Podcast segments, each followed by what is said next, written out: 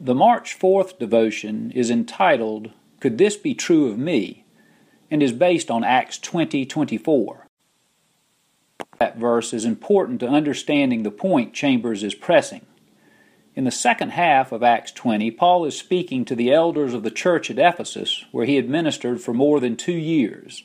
It is a poignant farewell address, and in verse 24, Paul says, But I do not account my life of any value nor as precious to myself, if only I may finish my course and the ministry that I received from the Lord Jesus to testify to the gospel of the grace of God.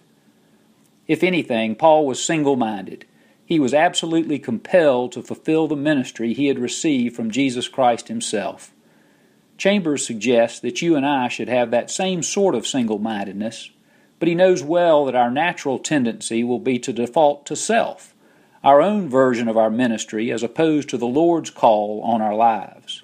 He also suggests that we will be prone to deceive ourselves, or at least rationalize our choices, by our common sense, our practical, easy, path of least resistance approach to ministry.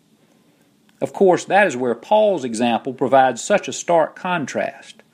There was nothing easy about Paul's approach to teaching and preaching the gospel, and his ministry could be fairly characterized as the path of most resistance. The book of Acts is replete with examples of strong, often violent objections to Paul's ministry, yet he remained undaunted and selfless. Work of any kind without a goal is inherently easier. If there's no standard against which to measure our effectiveness, we can easily convince ourselves that things are progressing quite nicely.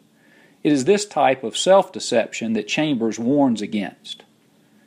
If your Christian ministry is completely comfortable to you, if it makes complete sense to you, if it never puts you in a difficult situation, then perhaps it's time to consider the basis of your ministry. Are you serving yourself or are you seeking to serve Jesus Christ?